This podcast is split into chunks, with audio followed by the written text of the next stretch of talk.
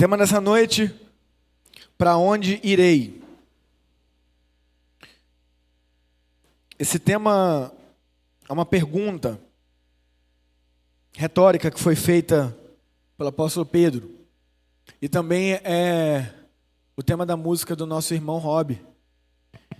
E hoje eu vou trazer a mensagem e teremos uma aplicação também através de uma música dele, que fala sobre este texto aqui.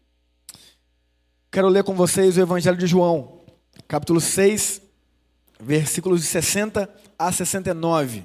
Será transmitido aqui na tela, será transmitido aí também na sua casa. E assim diz a palavra de Deus, Evangelho de João, capítulo 6, versículos 60 a 69. Muitos de seus discípulos disseram: Sua mensagem é dura, quem é capaz de aceitá-la? Jesus, sabendo que seus discípulos reclamavam, disse: Isso os ofende? Então o que pensarão se virem o filho do homem subir ao céu onde estava antes? Somente o espírito da vida. A natureza humana não realiza coisa alguma. E as palavras que eu lhes disse são espírito e vida. Mas alguns de vocês não creem em mim, pois Jesus sabia, desde o princípio, quem não acreditava nele e quem iria traí-lo. E acrescentou: Por isso eu disse que ninguém pode vir a mim a menos que o Pai o dê a mim. Nesse momento, muitos de seus discípulos se afastaram dele e o abandonaram. Então, Jesus se voltou para os doze e perguntou: Vocês também vão embora? Simão Pedro respondeu: Senhor, para quem iremos? O Senhor tem as palavras de vida eterna. Nós cremos e sabemos que o Senhor é o Santo de Deus. Amém. Lembro quando eu era criança, não, não, não sei a idade certa, eu estava na minha casa e eu tive uma, uma discussãozinha com a minha mãe e ali eu estava decidido a fugir de casa. Devia ter uns 10 anos.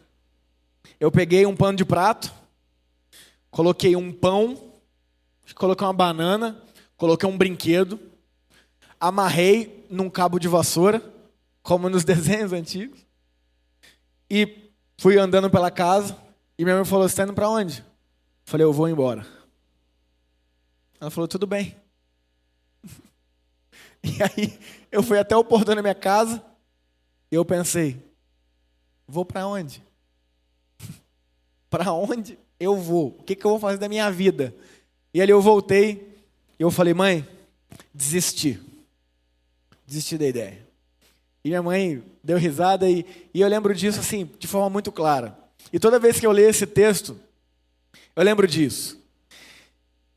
Esse é, é, é o Deus, sabe, que a gente serve. Esse é o Deus que a gente conhece. É um Deus que não nos aprisiona.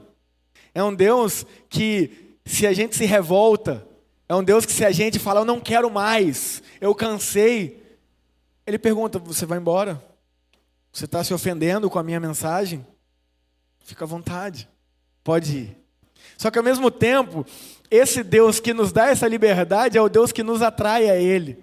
É o Deus que sabe que se deixasse a gente pela nossa própria sorte, não haveria salvação para ninguém.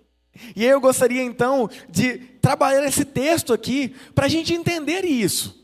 Entender que Deus maravilhoso é esse que a gente serve, que nos dá total liberdade e ao mesmo tempo nos atrai a Ele, porque Ele não quer escravos. Como Jesus mesmo disse: Eu já não vos chamo servos, mas vos chamo amigos. Mas Ele é um Deus que sempre, sempre, sempre vai nos atrair a Ele porque só ele tem as palavras de vida eterna. Diz assim o versículo 60: Muitos de seus discípulos disseram: Sua mensagem é dura, quem é capaz de aceitá-la? Jesus ele tinha acabado de fazer uma das suas pregações mais importantes, que é vista nos evangelhos. E ali ele diz coisas que batem diretamente contra o nosso ego. O evangelho, ele bate de frente com o nosso ego.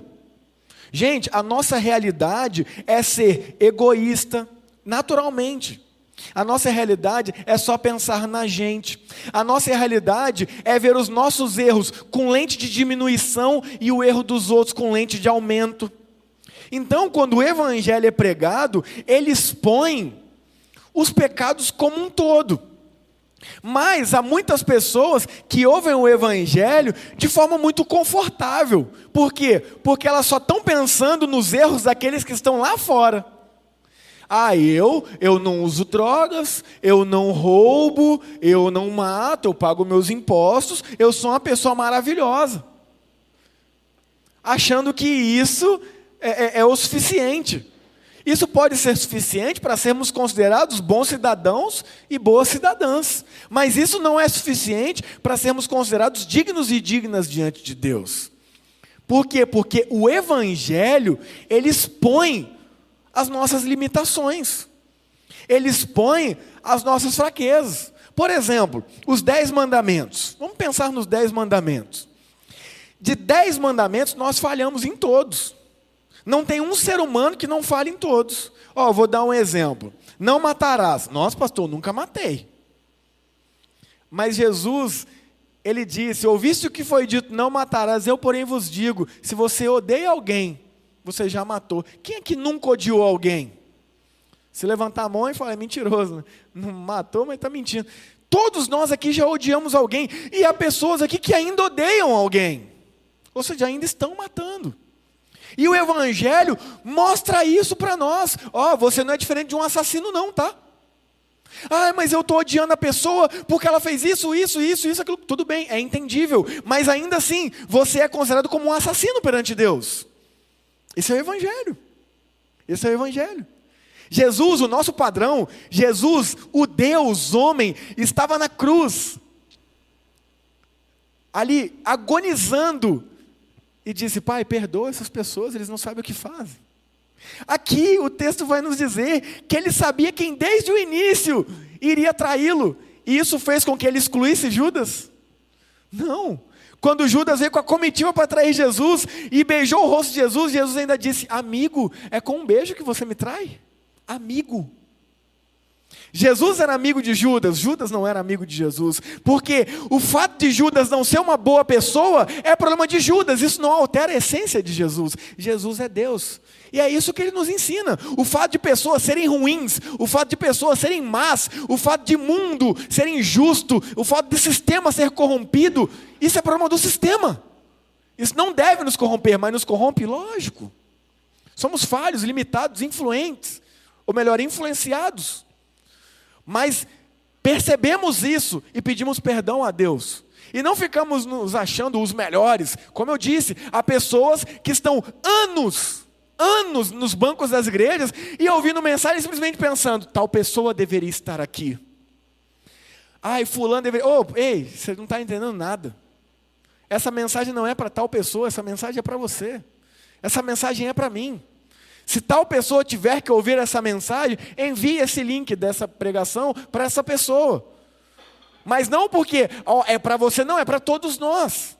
Porque o Evangelho, ao mesmo tempo que ele é uma mensagem de esperança, de sabermos que somos pecadores, limitados, falhos, e um Deus morreu a nossa morte e nos salva é muito confortante, é muito maravilhosa, ela também é ofensiva, porque ela coloca todos nós aqui em pé de igualdade em questão de pecados.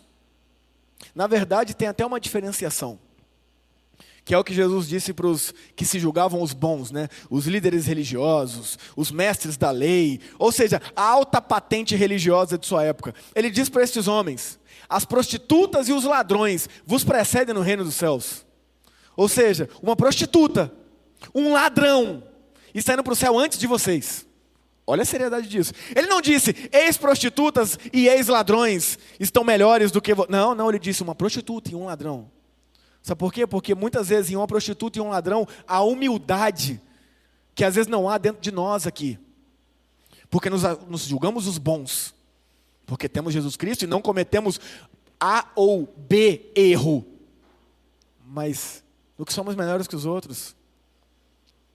No que somos melhores que os outros, nada. O que temos de bom é graça e misericórdia de Jesus, como o texto aqui diz. A carne humana, ou seja, a natureza humana, não tem mérito de nada. Tudo é graça e bondade de Deus. E ele continua no versículo 61. Jesus, sabendo que seus discípulos reclamavam, disse: Isso os ofende? Isso os ofende? Então, o que pensarão se virem o filho do homem subir ao céu onde estava antes? Por quê? Porque eles estavam se ofendendo? Porque eles estavam realmente questionando: será que Jesus é Deus mesmo? Eu não sei, não, hein? Um Deus que senta com um prostituta numa mesa? Um Deus que senta com um cobrador de impostos? Um Deus que senta com um ladrão? Um Deus que toca em leproso? Eu não sei, não, hein? Pelas nossas regras, isso tudo aí é errado? É, agora ele vem com esse papinho aí de, de botar a gente para baixo, de mostrar que a gente é tão falho quanto qualquer pessoa. Nós somos a nação de Israel. Nós somos os descendentes de Abraão. Nós temos a lei de Deus que foi nos revelada por meio de Moisés. Nós somos herança do profeta Elias. Aí vem agora esse Jesus querendo mostrar que, que a gente é pecador, que a gente é pior, às vezes, que ladrão e prostituta. E que conversa é essa? Que, que é esse negócio aí? O Evangelho de Jesus destrói o nosso orgulho. O Evangelho de Jesus destrói meritocracia humana religiosa. Ah, mas é, é tudo bem, mas eu, eu, não sou como essas pessoas.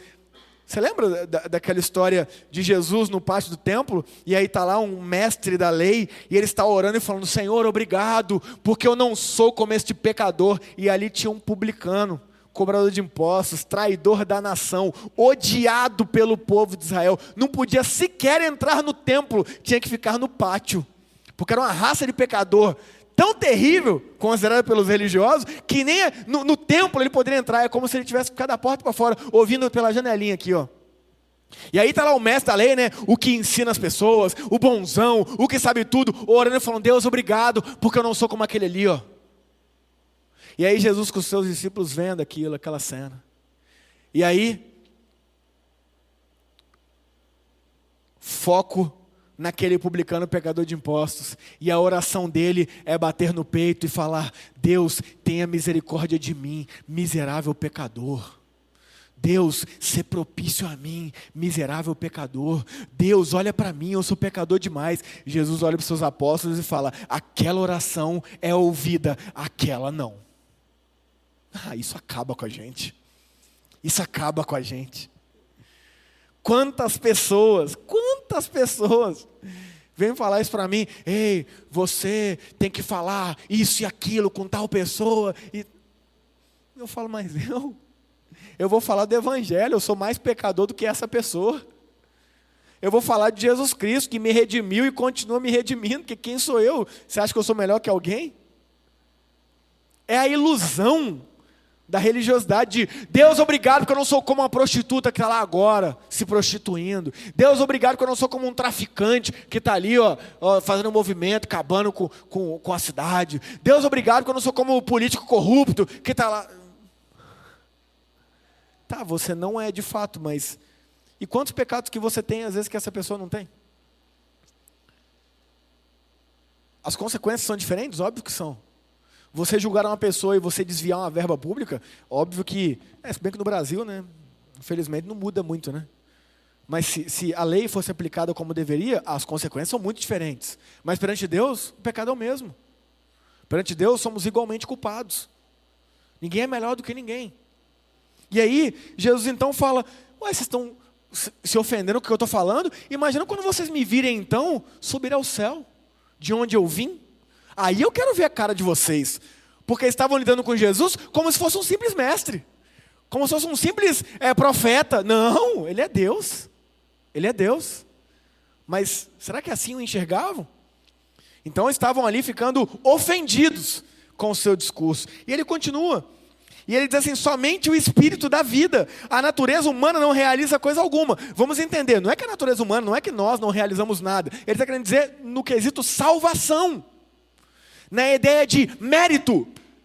Eu sou salvo porque eu fiz por onde? Não, de forma alguma. Ninguém aqui pode bater no peito e falar: Eu fui salvo porque eu sou bom, porque eu escolhi Deus. Olha que loucura isso. Eu aceitei Jesus, eu encontrei Jesus. Ei, quem estava perdido éramos nós e não ele. Nós fomos encontrados por ele. Ninguém aqui encontrou Jesus. Quem está perdido é a gente, não ele, ué. Ah, eu aceitei Jesus, como se ele estivesse mendigando, né? Oh, por favor, me aceita aí, hein, hein? Me aceita aí, por favorzinho. Ah, que isso, gente? Ele é Deus. Ele é o Deus eterno, criador de tudo, soberano. Se há uma resposta humana para esse amor, é porque ele já está nos atraindo. Isso é graça e bondade e misericórdia dele. Por quê? Porque a natureza humana não consegue realizar nada no que diz respeito à salvação. Mas uma vez que somos salvos, essa natureza entra em ação e a gente se torna participante do que Jesus quer fazer. E ele tem feito muita coisa. Que envolve basicamente nos incentivar e nos influenciar a amar a Deus e a amar ao próximo, de forma prática. Prática. Não é só em discurso, não. Não é só em palavrinha, não, é de forma prática. E normalmente essa forma prática é de forma simples também, tá? Às vezes você pode estar pensando em grandes ações. Não, é, é, é simples. É simples. Grandes ações podem acontecer? Lógico que podem. Mas grandes ações, às vezes, são que eventos, né? Uma vez a cada mês, uma vez a cada 15 dias. Não, mas a gente é chamado a viver isso todos os dias. Todos os dias. E ele continua. E ele diz assim no versículo 31, as palavras, desculpa, no versículo 63, a parte 2, as palavras que eu lhes digo são espírito e vida, mas alguns de vocês não creem em mim. Pois Jesus sabia desde o princípio quem não acreditava nele e quem iria traí-lo. E aí, como eu já disse aqui, isso não mudou a forma de Jesus tratar Judas. Isso não fez com que Jesus excluísse Judas. Isso não fez com que Jesus condenasse Judas. Não, é o que ele mesmo diz num dos versículos mais famosos da Bíblia, João 3,16, né? Porque Deus amou o mundo de forma tão grande que deu seu único filho para que todo aquele que nele crê não morra, mas tenha a vida eterna. Aí no versículo 17 diz: Porque Jesus vem ao mundo não para condenar o mundo, mas para salvar. Quem não crê nele já está condenado. Ou seja, o papel de Jesus não é condenar, porque nós por nós mesmos já estamos nos condenando. O papel de Jesus é vir aqui salvar. E aí eu ouço coisas como: não, mas Deus é amor, mas também é justiça. Como se. É, é, repare que toda vez que a pessoa usa essa frase, ela está querendo dizer o seguinte: essa pessoa tem que ser punida porque ela está fazendo algo errado. Pode reparar.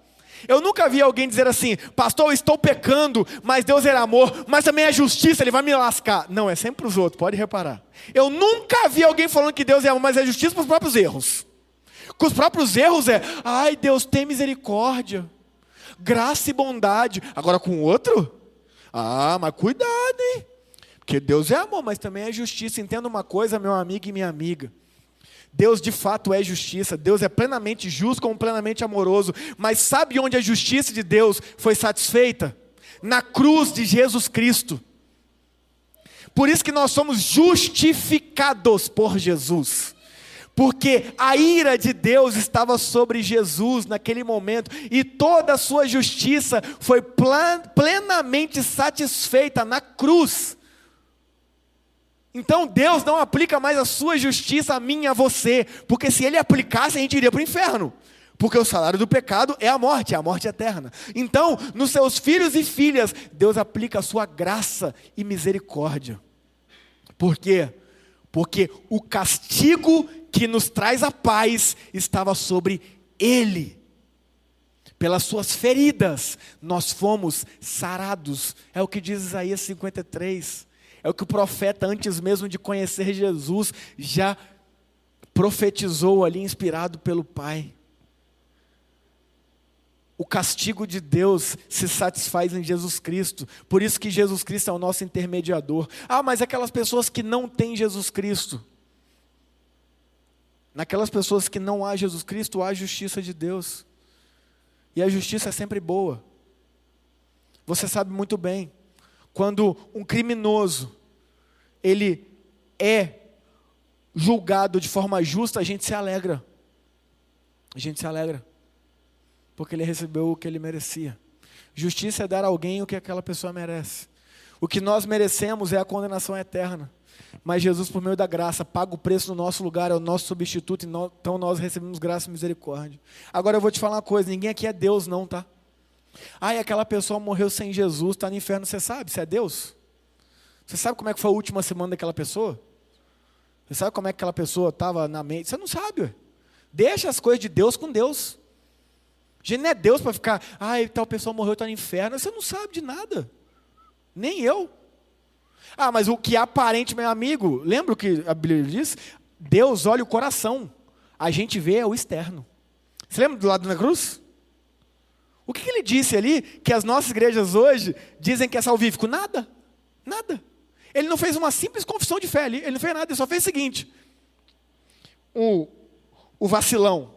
Ô, oh, você é Deus mesmo? Salva nós, velho. Aí o outro vira e falou: oh, você é trouxa? A gente está aqui porque a gente é culpado. Ele está aqui porque ele é inocente, rapaz. Ele não devia estar tá aqui, não. Véio. Jesus, lembra de mim quando entrar no paraíso? Hoje mesmo, você vai estar tá comigo. Ele falou: Eu creio em Jesus, eu aceito o Senhor, eu me, arrependo dos meus pecados. Ele disse isso, gente?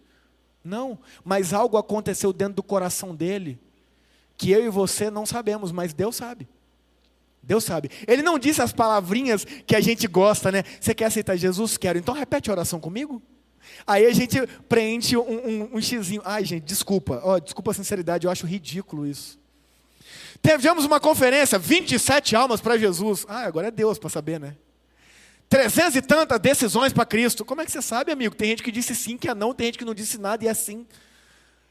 Mas a gente gosta de relatório, né? gosta de número, né? A gente gosta dessas coisas, né?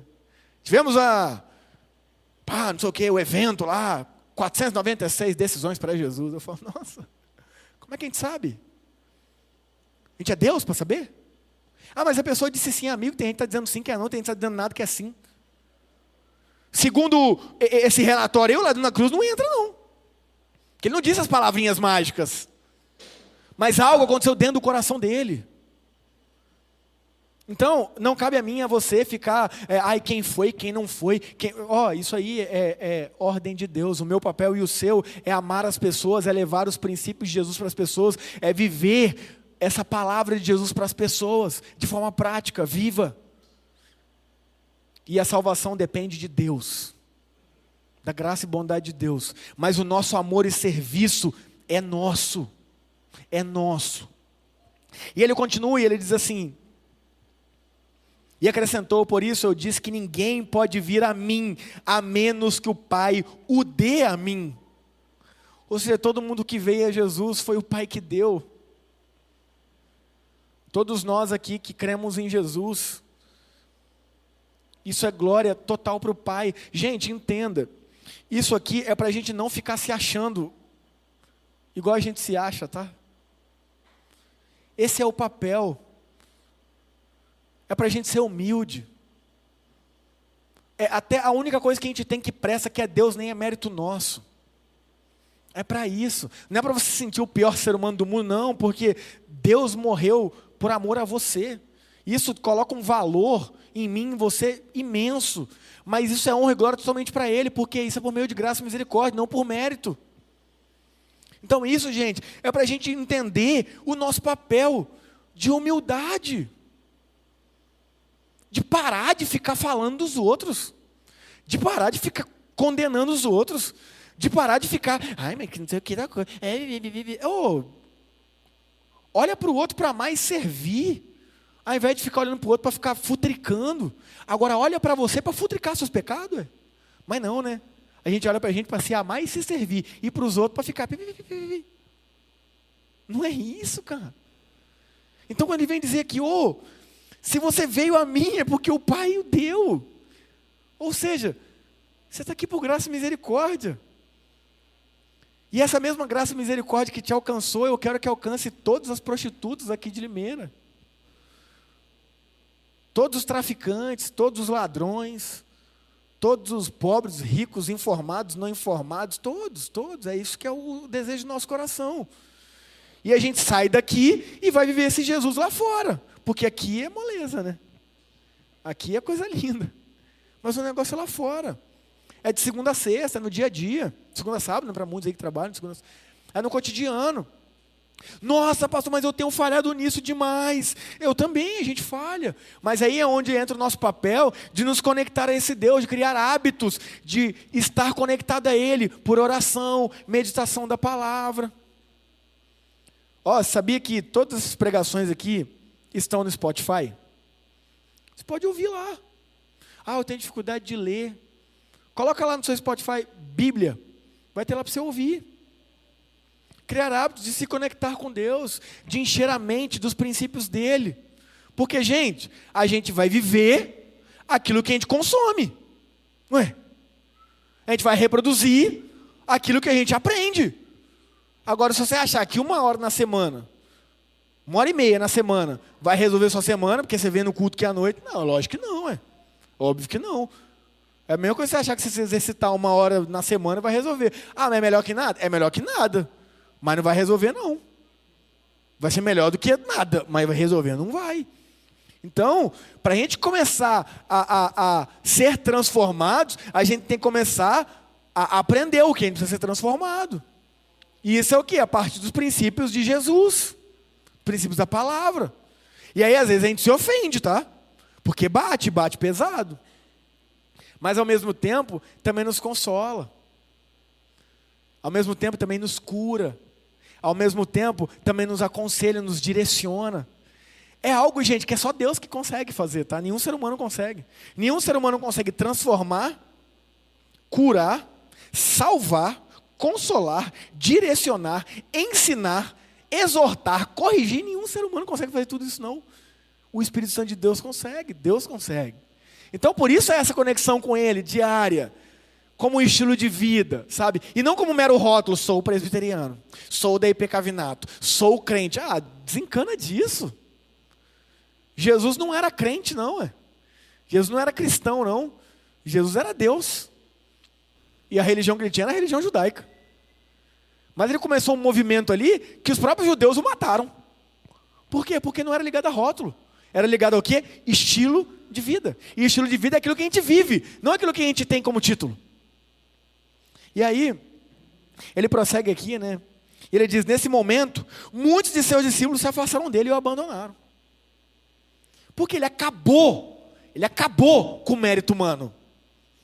Ele falou: vocês estão achando que vocês são os bons porque vocês são judeu? Que nada, rapaz. Que nada. A natureza de vocês não pode fazer nada que presta, não. É só o espírito. E as palavras que eu estou dizendo para vocês é espírito e vida, tá? E mais, se só estão no Pai, porque o Pai os trouxe. Tem nada de vocês aí.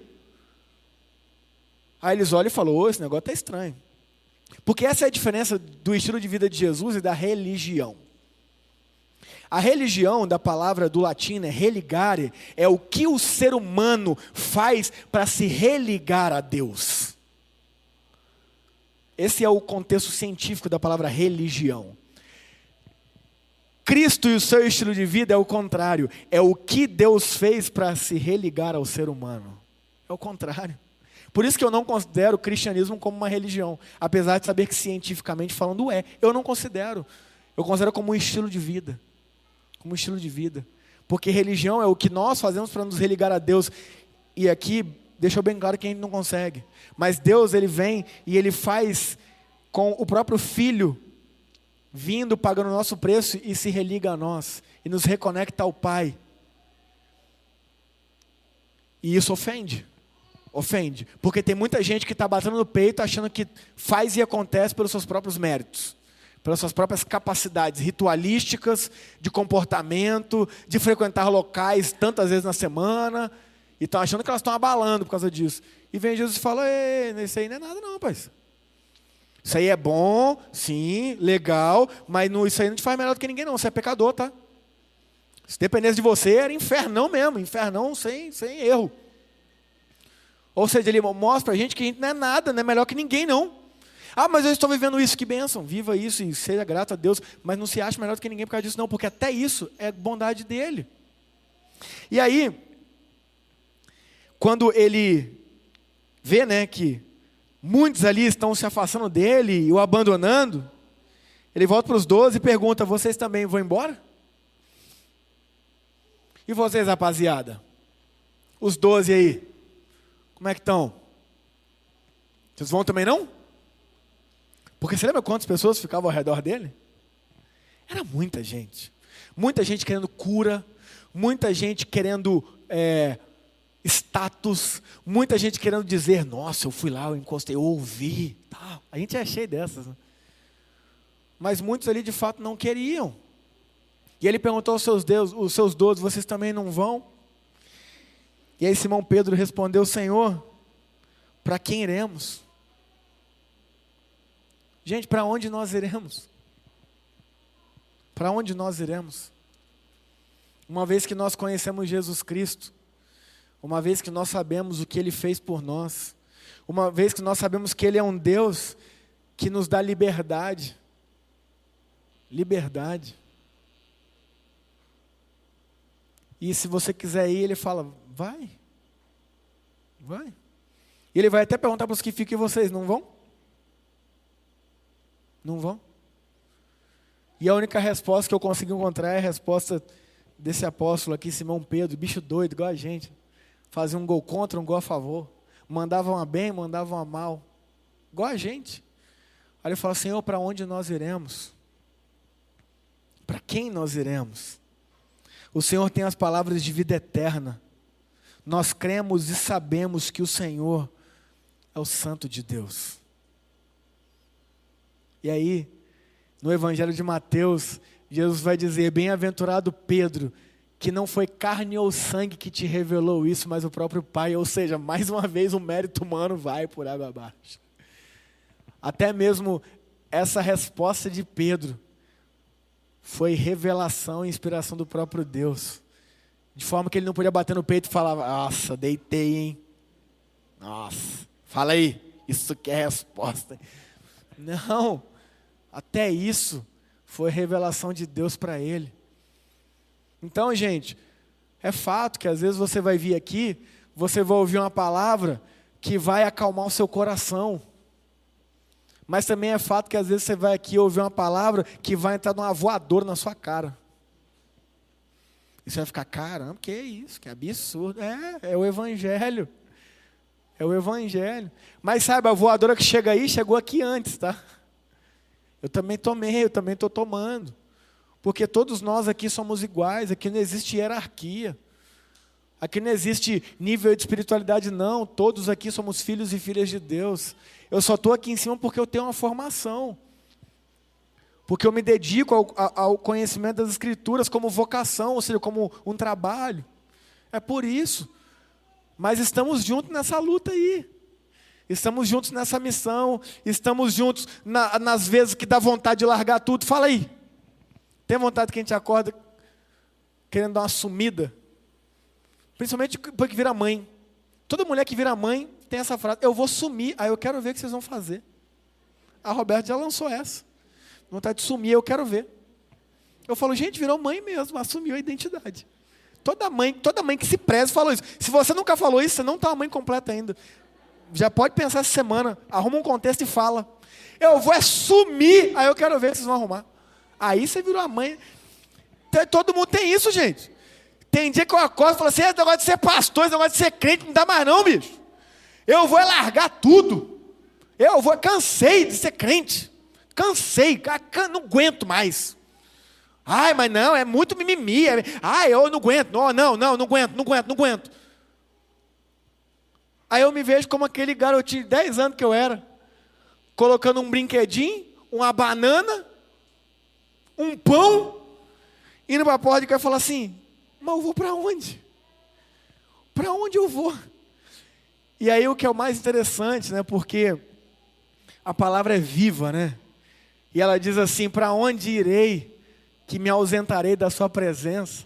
Se eu for para o mais alto monte, o Senhor está lá. Se eu for para o mais profundo abismo, o Senhor está lá. Ainda diz em outro, ainda que eu ande pelo vale da sombra da morte, não temerei mal algum, porque o Senhor está comigo. Não tem como fugir de Deus. Não tem como. Você que está aqui, meu amigo e minha amiga, eu tenho uma ótima notícia e uma péssima notícia para você. A ótima é: não tem como fugir de Deus. A péssima é: não tem como fugir de Deus. Já era. Ouviu o evangelho, o Espírito Santo tocou, pode tentar, tá? Ai, cansei de pecavinato. Vai, filho, vai, a porta está aberta. Vai, vai, vai fazer o que você quiser. Vai lá, vai, vai, pode ir. Pode ir. Deus te atrai lá. Deus começa a falar ao seu coração onde você estiver. Comigo foi numa rave, gente. Estava na rave. Estava lá. Nem aí para a igreja mais, nem aí para Deus, nem aí para nada. E eu estava lá, muito louco. Muito louco, não lembrava de nada, completamente maluco. E aí eu lembro como se fosse um estalo, assim, ó. Eu olhando, eu numa rave, eu sei que aqui ninguém nunca foi em rave. Tava lá naquele monte de almofadinha. E eu olhei e falei, o que, que eu estou fazendo aqui? Eu olhei para o meu relógio, 9 horas da manhã, domingo. Era o horário que eu fui ensinado pela minha mãe a estar na escola bíblica dominical. Ali foi como se Deus tivesse aberto meus olhos, eu comecei a olhar e falar, cara, eu não nasci para isso aqui, velho. Não é isso que Deus tem para mim. E ali eu fui para meus amigos e falei assim, galera, os caras, nossa, acordou, será? Tá, tá bem? Porque eu tinha dado trabalho que sou. Aí eu falei, galera, eu estava de carona, eu falei, eu tenho que ir embora, porque, cara, eu sou crente, velho. Aí os caras falaram, nossa, tá pior do que antes. Meu Deus do céu. Qual o papo do cara, velho? Que crente, bicho. Mas eram amigos que eu tinha feito na vida louca, então não sabiam da minha história. Eu falando, galera, eu sou, de, eu sou da igreja, cara. Os caras, mas tá muito louco mesmo, velho. E aí pensa, vocês são querendo explicar para meus amigos que estavam loucos, se você não estava louco, você estava falando que você era crente. Eles, crente de onde, menino? E eu falei, gente, vamos embora, eu tenho que ir para a igreja, hoje é domingo à noite, eu tenho que estar na igreja. Os caras, não, já estamos no culto aí, fica aí, estamos na igreja já. Sua igreja é isso aqui, irmão, você só faz isso aqui. E foi lá. E ali começou a minha trajetória de retorno à casa do Pai. E a casa do Pai tá, não é paredinha de igreja, não. A casa do Pai é a presença dele. É a presença dele. Então, meu amigo e minha amiga, não tem jeito. Uma vez que você ouviu a mensagem, eu não preciso lançar corrente em você aqui para colocar medinho para que se você for para o mundo e fizer essas coisas, ó, oh, você vai se. Não, não, não. Você quer ir? Vá. Você é livre para isso. Vá. Vai, a porta está aberta. Eu sempre vou estar aqui à disposição para te atender, para catar os caquinhos junto com você, porque distante de Deus não há vida. Não há vida. A ilusão, ah, sabe, é, um monte de. Ai, é a famosa ilusão mesmo, sabe? Um monte de ilusão. Ah, é porque na igreja eu passei por isso. Ah, não, vai lá fora, lá fora está maravilhoso. Está lindo, lá fora está. Nossa, está tá, tá ótimo. Vai, vai. Mas eu não tenho dúvida que se há um Espírito Santo em você, você vai olhar e falar: para onde eu estou? Para onde eu estou indo? Se só o Senhor tem a palavra de vida eterna. Gostaria de chamar o Rob aqui à frente. E que você refletisse nessa música. Que você refletisse nessa mensagem que o Rob vai trazer para nós. Jesus os abençoe.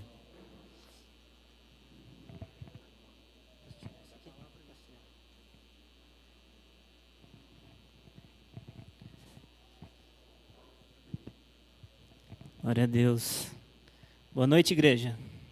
Tudo bem com vocês? Eu estava ali, estava prestando atenção no, na história do que o Candonga estava falando, né? Que ele pegou as trouxinhas dele, né? Foi até o portão para sumir, né? Para sumir. E quantas vezes nós não somos assim, né? Mas nós somos assim com Deus, né? A gente vai, arruma nossas coisas, vê que ah, não dá certo não ser cristão, que nem o Candonga estava falando. Vou seguir minha vida, vou seguir meu o que eu quero para mim, vou seguir os meus princípios por aí e vou vazar, né? E o Candonga, ele até voltou para a mãe dele, né? A mãe dele deu risada para ele, voltou, mas quantas vezes nós somos aqueles que vai e fica lá no portão e aí não volta, fica lá no portão pensando, analisando, com vergonha. Essa é a verdade. Vergonha.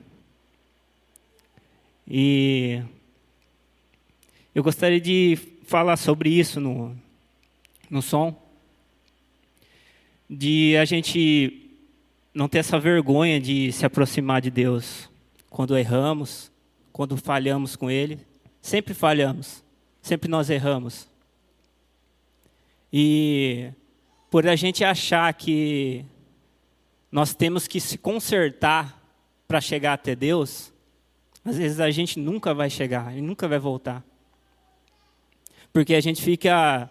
Quantas vezes alguma pessoa já chamou você para ir para a igreja e aí você fala, ah, mano, mas minha vida tá meio, tá meio torta aí, tá ligado? Deixa eu arrumar tudo, deixa tá tudo certinho com a minha vida aí, que daí eu vou lá, eu volto lá. Mas a gente se engana, cara. Porque Jesus, ele não veio pra, para os sãos, e sim para os doentes.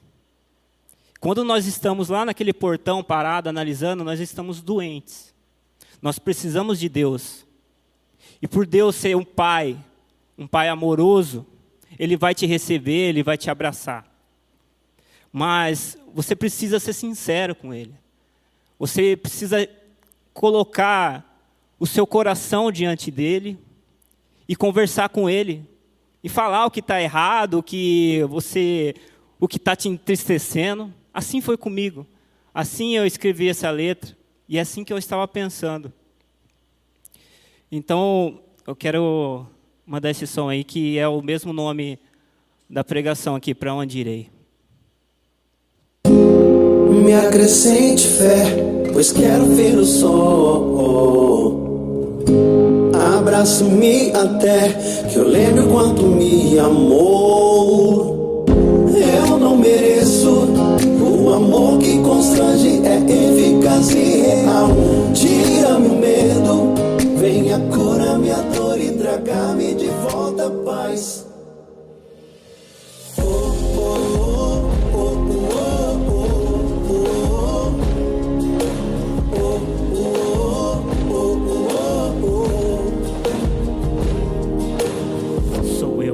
Parei para conversar com ti, Senhor.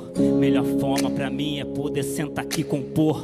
Abrir meu coração ferido para curar minha dor. Minha alma procura não só o dono, mas o autor. Sim, sou eu aquele que só você conhece. Que num dia te ama e no outro já te esquece. Quem te aborrece e a carne abastece. Um miserável pecador que nada de ti merece. Eu sei que pequei, não acreditei.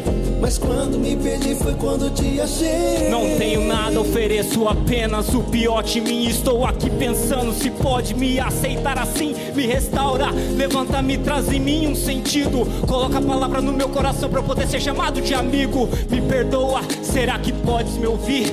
Só a vida em ti eu não tenho para onde ir. Me acrescente fé, pois quero ver o sol. Abraça-me até que eu lembre o quanto me amou. Eu não mereço o amor que constrange, é eficaz e real. Tira-me o medo, venha curar minha dor e traga-me de volta a paz.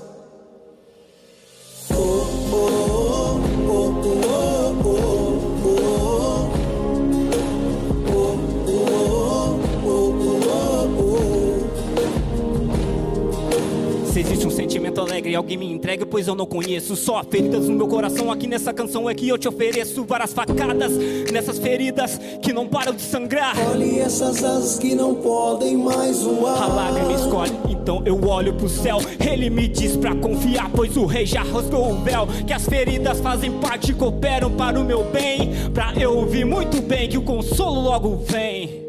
Não me dê de mais, não me dê de menos, nem o que eu te peço orando o ano inteiro. Me dê realmente o que for preciso para te agradar.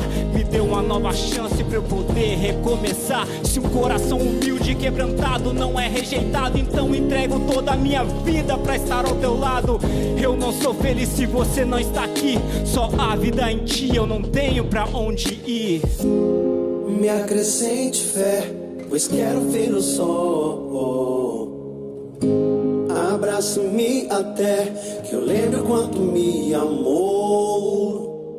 Eu não mereço o amor que constrange, é eficaz e real. Tira-me o medo, venha curar minha dor e traga-me de volta a paz. Oh, oh, Glória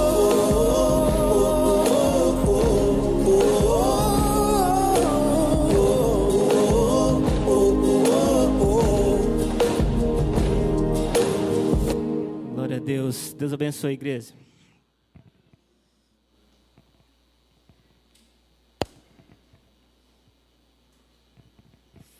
Feche os olhos, vamos orar. Pai, louvado seja o seu nome, Deus.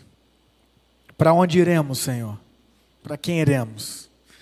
Se só o Senhor tem, tem as palavras de vida eterna. Sabemos que o Senhor é o Santo de Deus. Pai, pedimos que o Senhor continue, Pai, nos atraindo a Sua presença. Que seja o Senhor muito mais do que um rótulo em nossas vidas. Que seja o Senhor muito mais do que uma simples instituição religiosa. Que o Senhor seja o nosso estilo de vida diário, Pai. Que a Sua presença seja o nosso prazer. Que a gente de fato esteja conectado ao Senhor, Pai. Por meio da oração, por meio da gratidão, por meio da contemplação das coisas, Pai. Por meio, Deus, da simplicidade em ver tudo aquilo que o Senhor faz e nos deixa disponíveis, Pai. Que vivamos o reflexo de Jesus Cristo aqui nessa terra. E que todas as vezes, Pai, que nós diante do nosso caos, diante da nossa confusão, diante das nossas incertezas, diante das nossas tristezas, diante, Pai, das nossas desilusões. Quando a gente quiser, Deus, ir embora, que a gente reflita sempre para onde irei. Para onde irei se só o Senhor tem as palavras de vida eterna. Te agradeço, Pai, por este culto. Te agradeço por cada vida aqui. Te agradeço, Deus, pelos nossos visitantes, que eles tenham se sentido amados, Deus, aqui neste lugar e que eles retornem, Pai, porque nós amamos receber pessoas aqui. Que o Senhor Deus nos dê uma semana na Sua presença. Que o Senhor Deus nos dê novamente o privilégio de recomeçar, porque o Senhor é um Deus de recomeços. Que a gente reflita Cristo, Deus. Que a gente sim seja alvo do agir do seu Espírito Santo na cura, transformação, salvação, correção, instrução, consolo, enfim, Pai, aquilo que só o Senhor pode fazer. Obrigado, Deus, por essa noite. E agora, amigos e amigos, recebam a bênção do Senhor. Que a graça do nosso Deus e eterno Pai, que o agir e a influência do Espírito Santo, que o amor constrangedor amor de Jesus esteja conosco, pecavinato, mas não somente conosco, mas sobre todos os filhos e filhas de Deus ao redor da terra. Amém e amém.